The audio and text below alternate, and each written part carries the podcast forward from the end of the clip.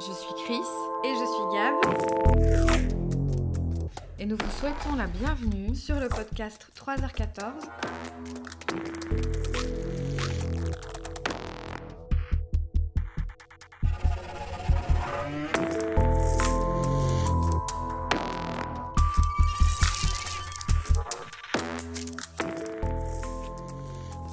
Podcast dédié à ces histoires qui nous font froid dans le dos Et nous rappelle qu'on a une chance folle de finir la journée dans nos lits douillets sans avoir croisé le grand méchant loup.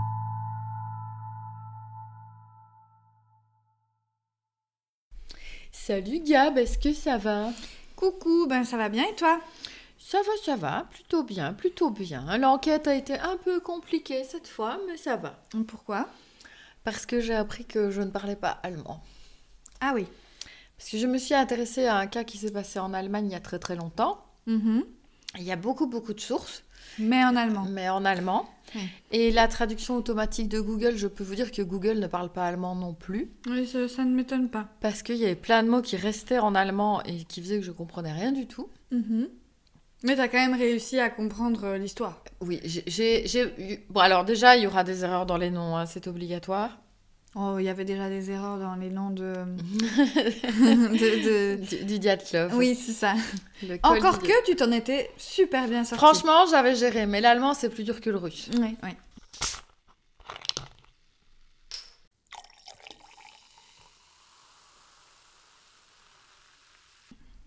Donc voilà, j'ai choisi en fait de vous parler d'un cas euh, qui m'a pas mal euh, impressionné. Euh, c'est en fait le cas de la famille Gruber. Je sais pas si tu as déjà entendu. Euh, on les a retrouvés tous assassinés en 1922. Ah non, j'avais jamais entendu, mais... euh, Ok, allons-y. Allons-y, Oui. allons-y. Donc on- est, on est bah, 100 ans plus tard, un peu plus même. Et malgré une centaine de suspects, je te préviens déjà, elle est irrésolue. Étrange. Donc, euh, tu n'as qu'à résoudre l'énigme. Moi, j'ai cherché. Autant pour certains cas, euh, j'avais quand même un fort soupçon. Ici, bof. Bof. Genre rien du tout. C'est franchement difficile. Il y a vraiment. Alors, ça remontera très loin. Oui, c'est vrai que ça euh, fait 100 ans, 101 même. Oui, et, et en plus, euh, bah, je comprends pas tout ce que je lis. Donc... Oui, c'est vrai que ça doit pas aider. Alors, Vas-y. Euh, il y a donc un site, si ça intéresse quelqu'un. Donc j'ai consulté les archives d'État. C'est ça qui est très complexe, parce qu'il y a plein d'interrogatoires. Mais alors là, c'est carrément des, des espèces de photos ou de scans de documents tapés à la machine. Donc, euh, bah, il n'y a pas de traduction. Ah oui, ça a dû être l'enfer. Oui, c'était compliqué. Et puis, heureusement, il y a un site dédié qui s'appelle euh, intercaifec.net. Euh, je mettrai dans les sources, hein, pas de Mhm. souci. Mais donc, euh, euh, ce site-là est plutôt complet et Google traduit plus ou moins. Parce qu'il y a toujours des recherches, en fait. hein. On cherche toujours à savoir qui, euh, qui est le coupable. 100 ans après. Oui, parce que c'est vraiment une affaire qui a passionné l'Allemagne. Un peu comme euh, un truc culte en Allemagne. donc voilà. Ok.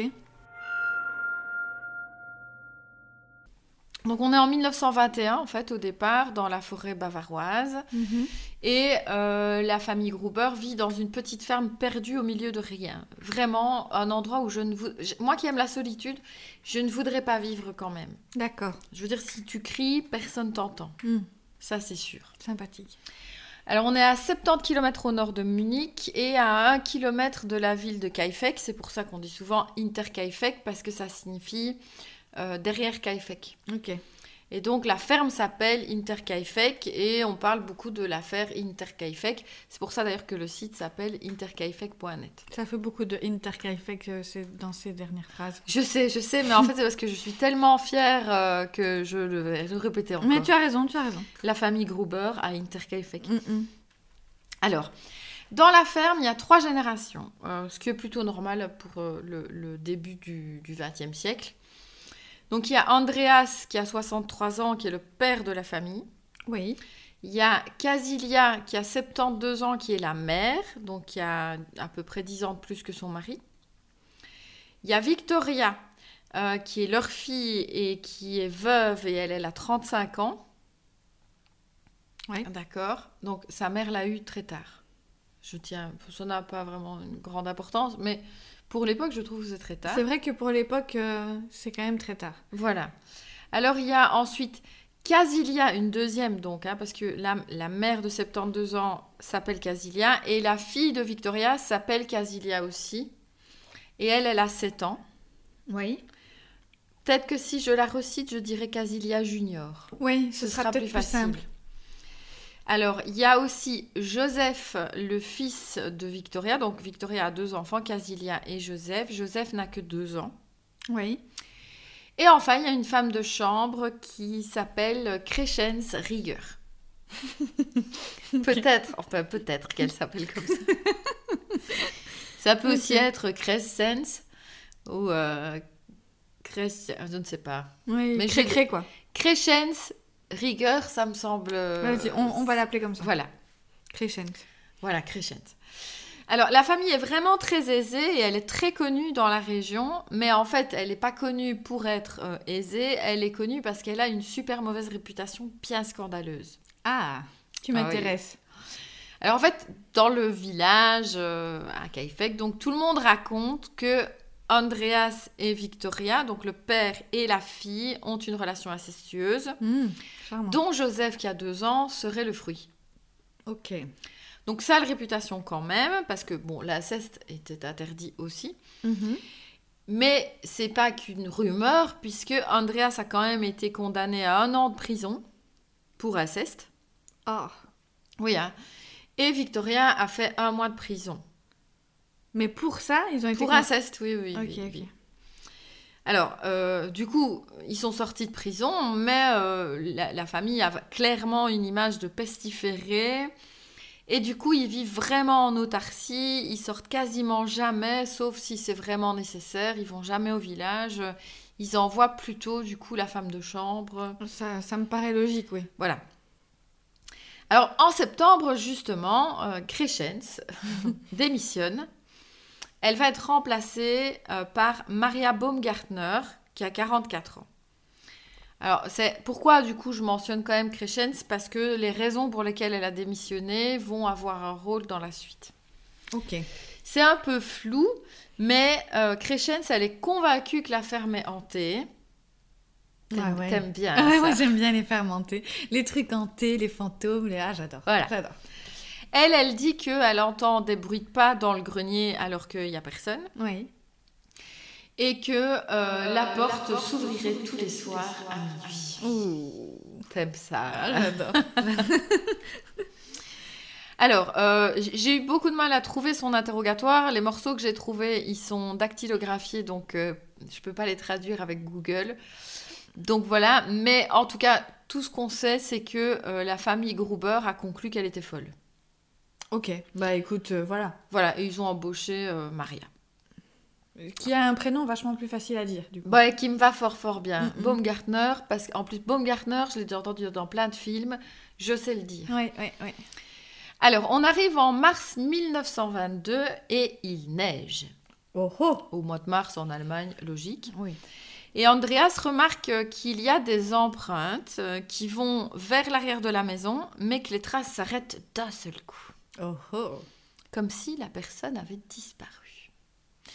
Alors lui, il décide de les suivre dans l'autre sens et il les traces le mènent dans les champs jusqu'à l'orée de la forêt et il n'y voit rien du tout. C'est un détail qu'on apprendra par la suite. Ok. Alors, durant la nuit, euh, Andreas et Casilia, mère, donc la plus âgée, sont réveillés par des bruits au grenier. Et Andreas s'y rend directement, mais de nouveau, il trouve rien. Alors, il décide de faire le tour de la ferme très tôt le lendemain matin en espérant trouver des traces dans la neige, mais il n'y en a pas. Alors qu'il y en avait la veille? Mais c'est pas les mêmes. Oui, ok. Alors, il rentre de nouveau chez lui, et par contre, euh, il y trouve un journal qui ne lui appartient pas. D'accord. Intéressant. Hein, Très intéressant, oui, oui. Alors, il commence à être de plus en plus inquiet et lui, il commence à en parler au voisinage. Malgré leur mauvaise réputation, il se permet quand même d'en parler autour de lui pour voir si d'autres personnes ont trouvé des choses étranges et il n'y a personne qui a rien remarqué. Mhm. Alors, un peu plus tard, il va y avoir les clés d'Andreas qui vont disparaître. Et personne ne parvient à les retrouver. Aucun membre de la famille ne les a jamais vus. Donc bon, ils commencent vraiment là à se dire que quelqu'un cherche quelque chose ou leur veut du mal. Et ils découvrent finalement que la remise à outils a subi une tentative de crochetage, difficile à dire ce mot, euh, dont la porte garde des traces visibles, mais on n'a pas réussi à ouvrir la, remise à outils. D'accord. Mais donc il y a eu une tentative d'effraction. Oui, de la remise euh, qui est dehors. Hein. Alors le 31 mars 1922, la nouvelle femme de chambre, Maria Baumgartner, vient faire sa première journée de travail chez les Gruber. C'est la première fois qu'elle arrive du coup. Et ce sera son seul jour de travail au sein de la famille, puisqu'ils seront retrouvés tous morts quatre jours plus tard, elle y compris. Ah, c'est pas vrai. Ah, c'est pas de bol. Hein. Ah oui, c'est vraiment pas de bol ça. Non, et c'est là qu'on se dit que Crescens, elle a pas, euh, elle a bien fait quoi. Oui, oui, elle est partie juste au bon moment. Judicieuse, euh, Crescens. Très une très bonne intuition. Peut-être qu'elle savait quelque chose. Peut-être. Alors, c'est le mardi, donc 4 avril, que l'absence de Casilia Junior, du coup, est remarquée en classe, après que la famille n'ait pas été vue à l'église déjà le dimanche. Ah, donc ils allaient quand même à l'église, même si oui, parce village que les, détestait. Il y a, y a euh, des trucs qui se font quand même. Et alors le facteur remarque que le courrier s'accumule et que personne ne le prend plus. Donc euh, bon. Euh, du coup, Lorenz, l'ancienne amant de Victoria, donc Victoria, qui est euh, la fille entre les deux générations. Hein. ah oui, oui, oui. Soupçonnée d'avoir été la maîtresse de son père, plus que soupçonnée puisqu'ils ont quand même fait un an, enfin, il a quand même fait lui un an de prison. Donc son ancien amant, Lorenz, va emmener deux amis à lui. Donc c'est là que ça ne va plus aller pour les prononciations. Michael, on va dire Michael Poel. Ok. Mais je pense pas que ça se prononce comme ça. Et Jacob Siegel. Ok. Se rendent à la ferme, euh, qui est totalement silencieuse. Donc Lorenz, lui, euh, c'était vraiment... Il, est resté un moment avec Victoria, donc euh, ils sont très inquiets. Et il décide d'inspecter la grange. Et c'est dans la grange qu'il découvre, dans une mare de sang, les cadavres, tiens-toi bien, empilés, d'Andreas, sa femme Casilia, Victoria et la jeune Casilia. Ah, mais ils sont là depuis quelques jours en plus. Hein. Ils sont là a priori depuis quelques jours. Mhm. Alors Lorenz déplace tous les corps en essayant de déterminer si quelqu'un est encore en vie. En fait, lui, il veut quand même. Ça peut paraître logique. De toute façon, on est en 1922, donc il n'y a pas encore l'ADN. Oui, c'est juste. Il n'y a rien de tout ça, donc. Euh. Et là, en fait, en les déplaçant, il réalise que le jeune Joseph n'est pas dans le tas de corps. Donc, il court dans la maison par un couloir de connexion euh, entre la grange et la maison. Et à l'intérieur, il trouve euh, l'écorce en vie de Maria. Et Joseph, dans son berceau, est, est mort aussi. Oh, ça, c'est vraiment. Enfin, c'est déjà tout triste, mais quand c'est des enfants, c'est encore plus triste. Deux ans, oui, c'est vraiment horrible. Alors, du coup, ils courent tous prévenir la police. Et le bruit court très très vite dans la petite ville. Du coup, quand la police arrive à 18h, il y a déjà plein de curieux. Alors donc, quand la police arrive, il y a déjà plein de curieux. Et euh, le 6 avril, l'autopsie va révéler que toutes les victimes sont mortes d'un coup à la tête, avec le même objet, probablement une pioche. Une pioche, ça peut, oui, c'est fatal en général. Oui. Il y a un seul coup fatal par victime, ce qui témoigne que l'utilisateur est plutôt habitué. Et parfois, il y a quand même plusieurs coups inutiles. En plus Oui, en plus. Ok. Alors, Victoria et sa mère Casilia, donc euh, Victor, euh, Casilia euh, senior et Victoria ont aussi été étranglés. En plus du coup de pioche Oui. Avant ou après On ne sait pas ça. non, on ne sait pas. Et alors, plus détail, vraiment, c'est le détail atroce. La jeune Casilia a survécu plusieurs heures dans le tas ah. Euh, de nombreuses touffes de cheveux lui ont été arrachées. Et on pense que euh, c'est l'agonie et le choc psychologique qui euh, l'ont amené à s'arracher les cheveux toute seule. Ah, oui, c'est vraiment horrible. On parle d'une petite fille, quoi. Mhm.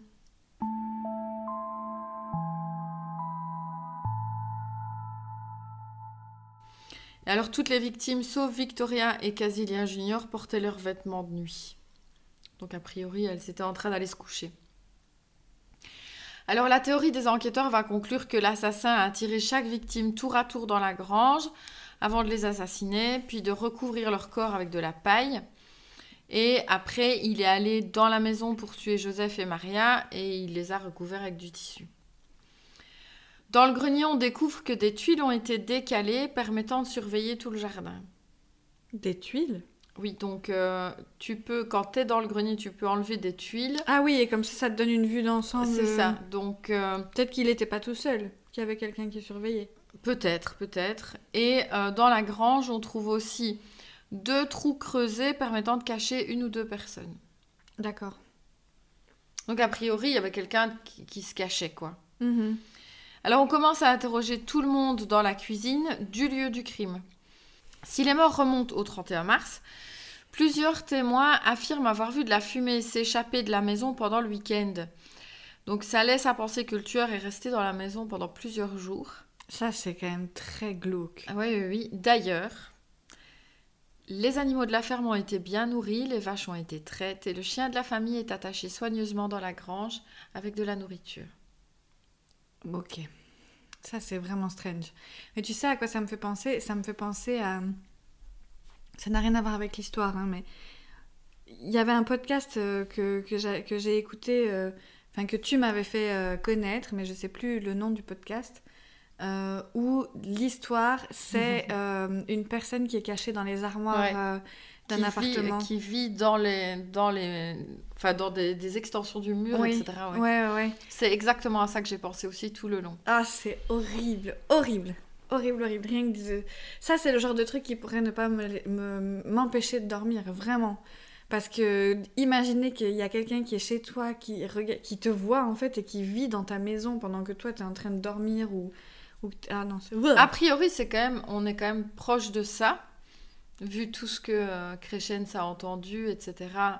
Mais oui, c'est ça. Ouais, ouais, ouais. Bon, il y a, y a quand même, elle, elle pensait que c'était euh, démoniaque. Bon, il y a peu de chance. Et donc, c'est quelqu'un qui n'aimait pas les groubeurs, mais qui aime beaucoup les animaux. Ben, apparemment, écoute. euh, Voilà. Donc voilà. Alors, euh, en fait, on va même plus loin. On pense que le coupable, enfin le ou les tueurs, étaient même là au moment de la découverte des corps. Ah ouais. Et après, ils ont pu se mêler à la foule, puisqu'il Oui, y oui, avait oui. vraiment beaucoup de monde. Mais on, on dit souvent ça. hein. On dit souvent que euh, les, euh, les tueurs et tout ça, ils Reviennent sur les lieux du crime. Tout à fait. Bah, lui, lui ou eux ne l'auraient jamais quitté. Mhm. Alors, par contre, ça a l'air d'être un crime gratuit comme ça, etc. Mais du coup, les, les policiers vont quand même enquêter sur les, chacun des membres de la famille Gruber. Et ils vont découvrir que Victoria avait retiré tout son argent de la banque quelques semaines plus tôt et fait un don important à l'église. Mais par contre, on ne retrouve aucune trace du reste de son retrait. Ok. Donc elle retire absolument tout son argent, elle fait un gros don à l'église et puis on ne sait pas où va son argent ensuite. D'accord. Le 8 avril, la police fait un appel à témoins en offrant une forte récompense. Et sa première théorie, c'est celle d'un vol.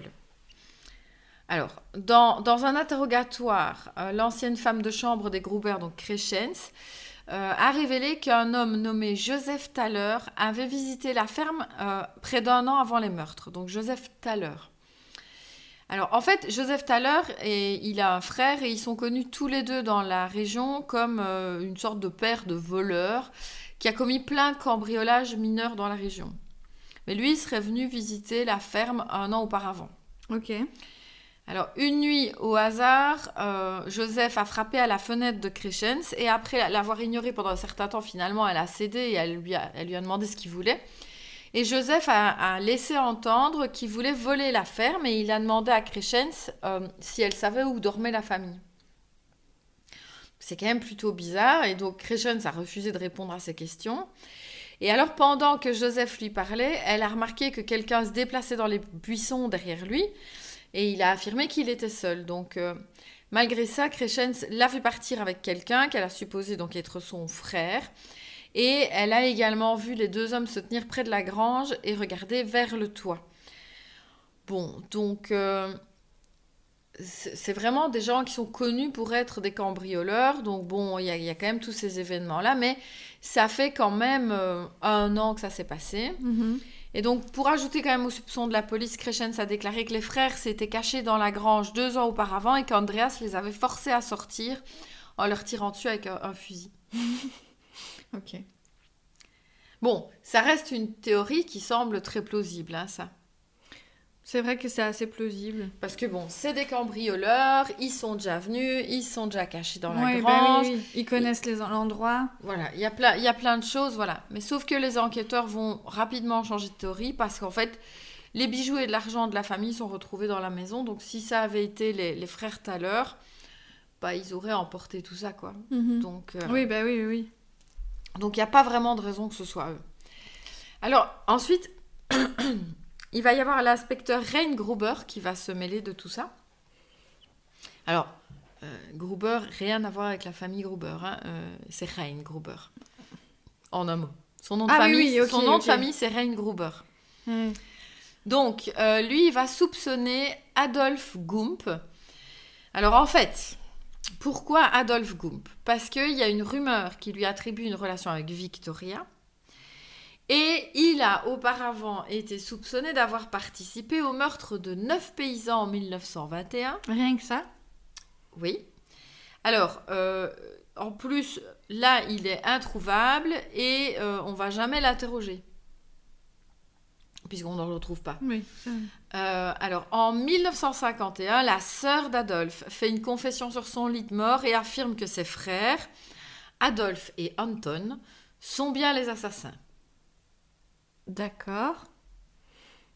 Alors, le procureur fait donc mettre Anton en garde à vue, puisque Adolphe, lui, il est mort en 1944, Mhm. donc durant la Seconde Guerre.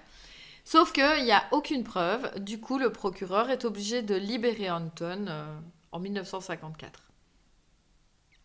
Donc là, on a un témoignage contre une personne, mais pas de Pas preuve. de preuves. Mais en même temps, à cette époque-là, que- quel genre de preuves Enfin, tu vois, avant, avant l'ADN, tu pouvais difficilement, euh, à part avec euh, le témoignage d'une personne, tu pouvais difficilement identifier les. Oui, c'est en ça aussi que un, un- un vieux cas comme ça, c'est très, euh, très ardu de, de trouver quoi que ce soit. Ben, c'est presque impossible. Mais l'originalité de ce gars-ci, c'est que chaque fois qu'il y a des, des individus qui peuvent être suspectés, il y a de très bonnes raisons en fait. Ah oui, oui, oui, oui, clairement. Donc les, les frères Thaler qui sont connus pour ça, qui sont déjà venus, qui... pourquoi pas? En plus, ils sont déjà cachés dans la grange. Alors Adolphe, bah, sa sœur témoigne contre lui.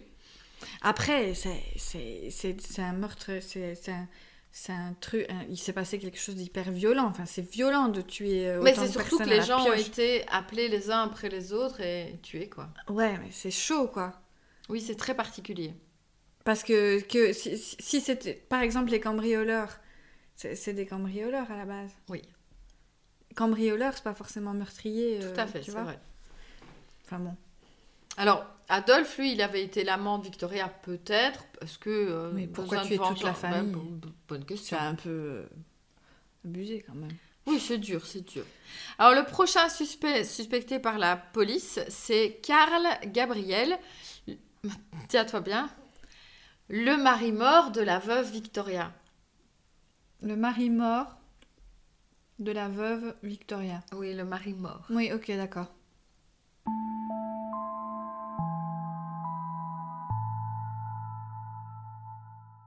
Tu veux que des explications, j'imagine Oui. Oui, ce serait, ce serait mieux parce que du coup, je comprends pas comment on peut. Alors, Karl Gabriel, il aurait été tué en France en décembre 1914 dans la Première Guerre mondiale. Et puis il est revenu euh, d'entre les morts pour aller buter tout le monde. Mais son corps n'a jamais été retrouvé. Ah, mais quand tu m'auras tout dit. Alors, après de nombreuses tentatives infructueuses de trouver un tueur, les gens ont commencé à théoriser que Karl Gabriel n'était pas réellement mort pendant la guerre et qu'il était retourné à la ferme où il aurait appris l'existence du fils de Victoria, Mhm. qui ne pouvait pas être de lui du coup. puisque- Joseph, donc. Oui, Joseph, donc ça ne pouvait pas être de lui. Et euh, bah, soit en colère contre la possibilité de la relation incestueuse entre Victoria et Andreas, soit simplement par le fait qu'elle ait eu un fils avec un autre homme, ben, beaucoup ont sous-entendu que Karl aurait pu retourner sa colère contre toute la famille. Mais on n'a quand même jamais retrouvé Karl. Si? Non. Donc, euh, en gros. euh, Bah, ça veut peut-être dire qu'il est mort ou qu'il n'est pas mort. tatatam. Voilà. Alors, ce qui est marrant, c'est que de nombreuses personnes au cours des années suivantes ont affirmé avoir vu un homme correspondant à la description de Karl Gabriel dans la région pendant et après les meurtres. Alors, après plusieurs entretiens avec d'autres soldats, je te rassure, la police a confirmé que Karl Gabriel était bien mort lors de la Première Guerre mondiale après une attaque d'obus en France. Mais alors, bizarrement, pour une raison étrange, Karl Gabriel, il apparaît toujours euh, dans divers articles comme un suspect légitime. C'est peut-être des gens qui se sont pas renseignés jusqu'au bout. ou- En fait, ce qui est, ce qui est intéressant dans ce cas-là, c'est que ça remonte à très loin et on sent le Bon, on sent que c'est flou, quoi. ben, flou et le petit village. Oui, oui c'est vrai. C'est vrai, tout le monde se soupçonne. euh, Avec les petites légendes autour de tout le monde. Oui, euh, oui, c'est ça, c'est ça. Beaucoup de petits, euh, petites rumeurs, des noms de vie. Des... Voilà. Oui, c'est vrai. Alors, en fait, il faut dire, quand je, je t'ai bien dit, il y a eu une centaine de suspects qui se sont ajoutés au fil des décennies et il n'y a euh, aucune preuve solide euh, contre personne. Mais le dernier suspect que nous examinerons aujourd'hui est, à mon avis, le suspect le plus crédible. Mhm. Oui, madame. Euh, donc, rappelle-toi, je t'ai parlé d'un certain Lorenz. Oui. Je vais te dire son nom une fois pour le plaisir euh, d'écouter mon, mon allemand. Quoique je, je vois que dans mes notes, je l'ai noté encore plusieurs fois. Après, on va l'appeler Lorenz. hein. C'est Lorenz Vas-y, vas-y, lance-toi. Sklittenborg. Quelque chose comme ça. Donc, rappelle-toi, je t'ai dit donc euh, que c'est lui qui a découvert les corps Mhm. avec deux amis. Ouais, ouais, ouais. Euh, il était en fait le guide touristique de la ville, mais il avait des liens secrets avec la famille qui font de lui, pour moi, un suspect plutôt plausible. Ouais. Donc, euh, il y a ça et il y a aussi euh, ses réactions initiales. Donc, il va déplacer les corps sur le lieu du crime, euh, il, court à la maison, il s'arrange euh, pour y aller tout seul en plus dans la maison. Ah, bref, c'est quand même un peu particulier. Euh, et puis, tu vois, tout à l'heure, tu as dit oui, mais c'était il y a longtemps, donc c'est plausible qu'on déplace les corps, etc. À l'époque, vraiment, malgré qu'on ne soit pas à la hauteur d'aujourd'hui pour en médecine légale, Mhm. euh, les gens savaient déjà qu'il fallait pas toucher ou déplacer un corps. Ah. ah, bah tu vois, ça, je savais pas. Donc, alors il y a bien le fait de vouloir vérifier qu'ils sont tous morts, mais normalement, ils savent bien qu'ils peuvent pas déplacer les corps.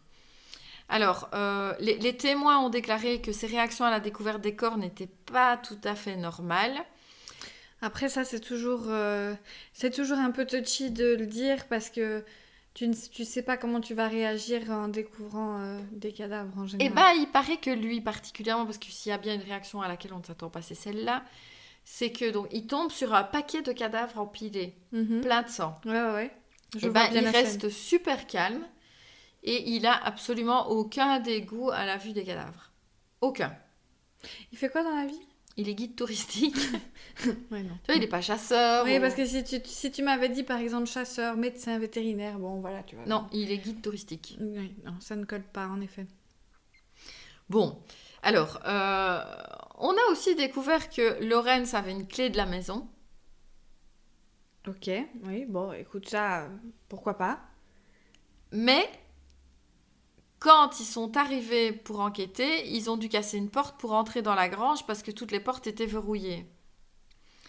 Et pourtant, juste après avoir retrouvé les quatre corps dans la grange, Lorenz, il a déverrouillé la porte d'entrée avec une clé et il est entré tout seul dans la maison. Donc Ça, a- c'est étrange. fait, globalement, c'est bizarre. Ouais, ouais, ouais. Surtout que le père avait perdu ses clés. Très juste.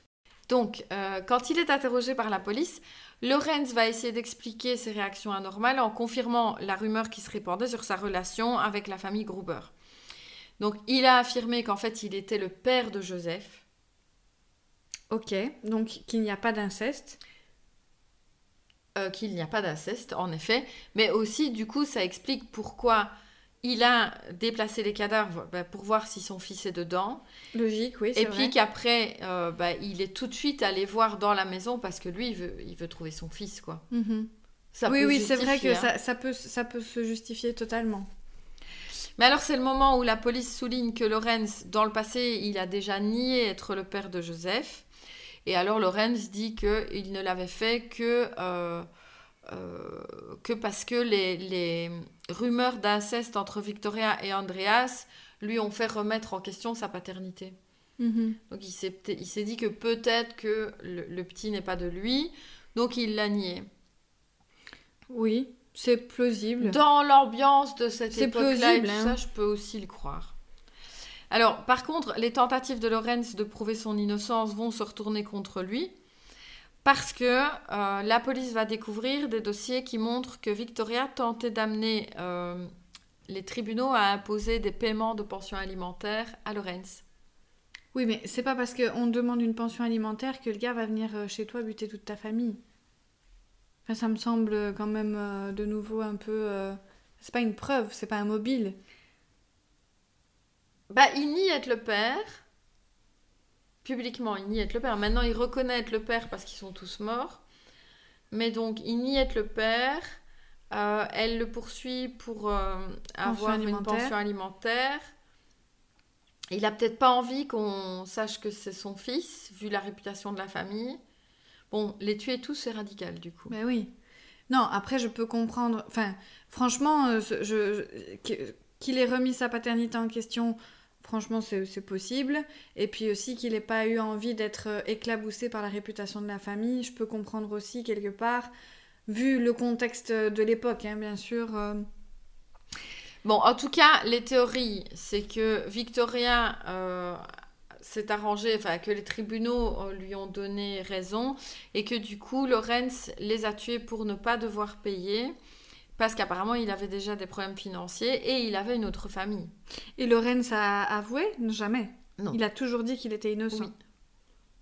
Moi, je pense, je, sais pas. Ça me semble bizarre quand même. Ça me semble un peu gros.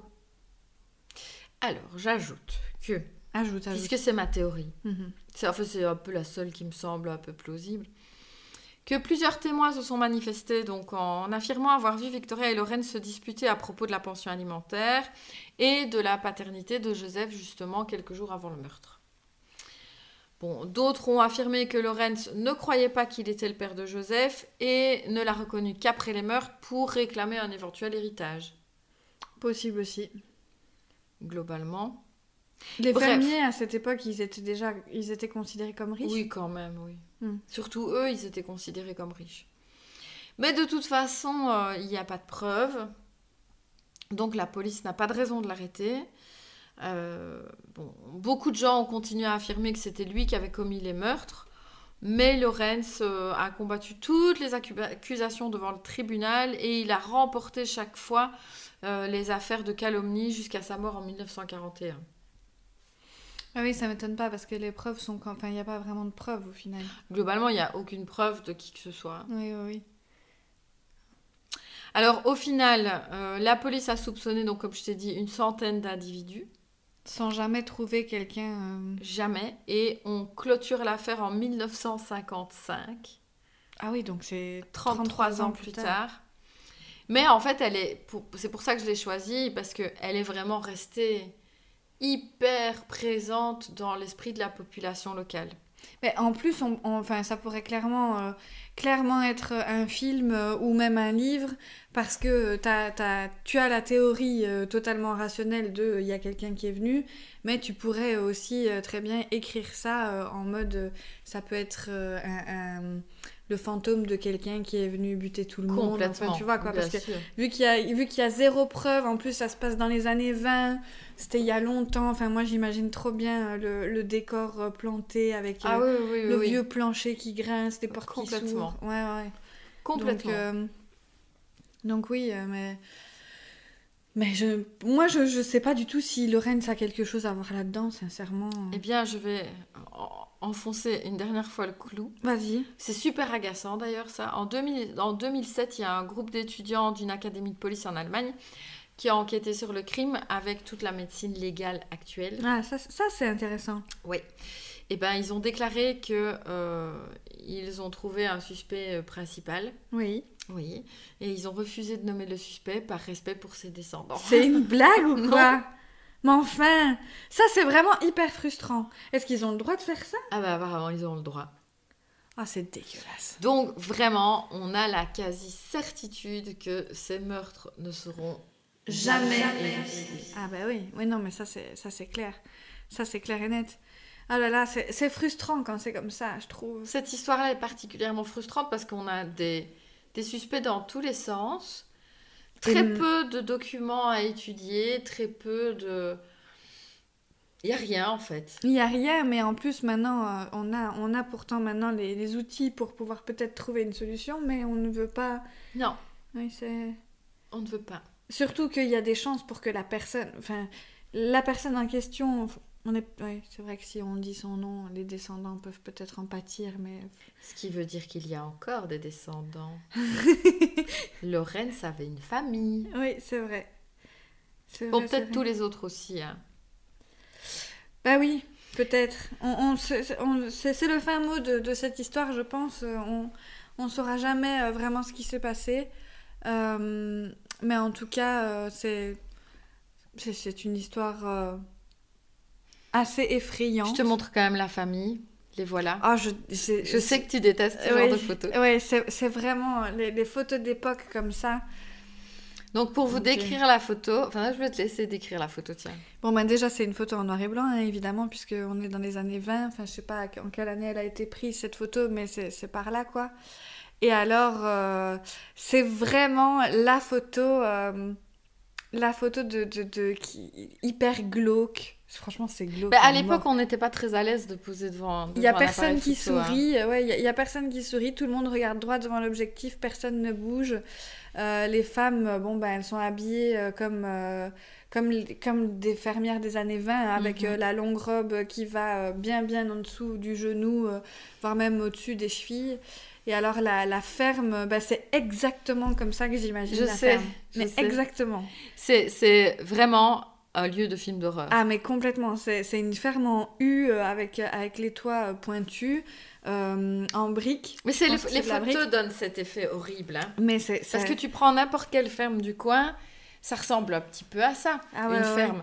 Mais tu prends la photo en noir et blanc dans les années 20, t'as un décor de film d'horreur. Mais complètement, complètement. Et même euh, de films d'horreur, mais aussi de films d'horreur. euh, je reviens là-dessus, mais, mais, euh, mais de films d'horreur euh, avec des fantômes, quoi. Oui. Oh là là. Bon bah ça c'est le, c'est ce qu'on a trouvé dans la grange. Oui, alors, euh, oui, il y y a une photo de, de ce qu'on a retrouvé dans la grange. Bon, alors, on voit pas voit méga pas bien, mais hein. on devine quand même. On devine quand même que, que ce sont des corps qui sont entassés, quoi. Et recouvert par de la paille. en Ouais, fait. et recouvert par, par de la paille dans un coin. Alors, cette photo particulièrement, alors que ça n'a rien à voir, l'histoire n'a rien à voir, mais ça me fait penser à la dernière image qu'on voit dans le projet de Blair Witch. Oui, complètement. Tu vois, quand il est dans raison. le coin du mur avec, euh, avec les mains. euh, ah, T'as raison. J'aime pas cette. Me rappeler de ça, ça me. Alors très bizarrement, moi c'est une histoire qui m'a fait penser à Conjuring. Je ne sais pas pourquoi. Mais oui, je, je- c'est les photos, je pense. Parce que. c'est euh, possible. Donc, dans Conjuring, il y a aussi cette dimension du- de l'ancien. Et, euh, et c'est aussi dans une vieille maison et tout ça et tout ça. Donc, euh, ouais, ça Et puis c'est toute une famille. alors que ça n'a rien à voir hein, quand on y pense. Ça n'a vraiment rien à C'est voir. l'ambiance. Y a, oui, alors que aussi Conjuring, je pense, dans les années 60 plutôt. Ouais, ou- un peu ou, plus 70. Ouais. Mais je, je sais pas expliquer, mais il y a quand même quelque chose de. Enfin, non, parce qu'il y y a aussi l'aspect rumeur. Je pense que. Bon, j'ai pas fouillé 50 000 ans pour trouver un film non plus, je te le cache pas, mais en tout cas, il y a, si on trouve un film avec de, de- des rumeurs dans un petit village, etc., eh ben, on, on serait là-dedans. On- parce que je crois que le plus gros poids de cette histoire, c'est le poids des rumeurs.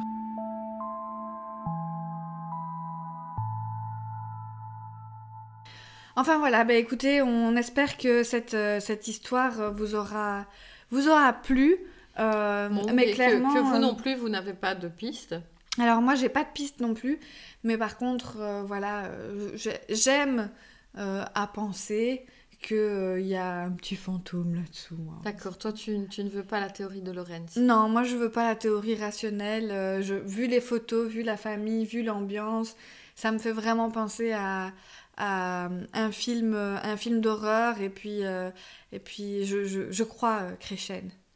C'est hein. Moi, quand je. Bah, si, je- si tu crois à Créchen, tu, tu crois à la théorie des, des voleurs aussi, parce que c'était ce qu'elle disait. Oui, c'était ce qu'elle disait finalement, mais je veux dire. euh, Et en plus, faut pas oublier qu'il y a donc les trous dans le toit et les trous creusés dans la grange. Ça pourrait vouloir dire qu'il y avait plusieurs personnes pour se cacher. hein. Ouais. Maintenant, il y a eu la guerre avant, il y a quelques années. Et parfois, il y a des gens qui ont besoin de se cacher. euh, Oui, peut-être. Je sais pas. Je ne sais pas. De toute façon, personne ne sait et on ne saura jamais. Non, je pense que nous ne résoudrons pas l'affaire euh, Interkaifek que la Terre entière essaye de résoudre depuis, depuis 100, 100 ans. Ouais, ouais. Mais en tout cas, on espère qu'elle vous aura, euh, elle vous aura plu. Oui, oui, oui, on, va pas dire distrait. Non, oui, non. Quoique finalement, c'est de la distraction. hein. Oui, oui, un petit peu. Voilà, bah, on vous retrouve donc comme d'habitude le 3 du mois prochain. Mais en attendant, bien entendu, pensez à vous abonner si ce podcast vous a plu, à le diffuser à vos copains, copines, fans de podcast. Et aussi, bien sûr, à déposer des étoiles, des cœurs en fonction de votre application.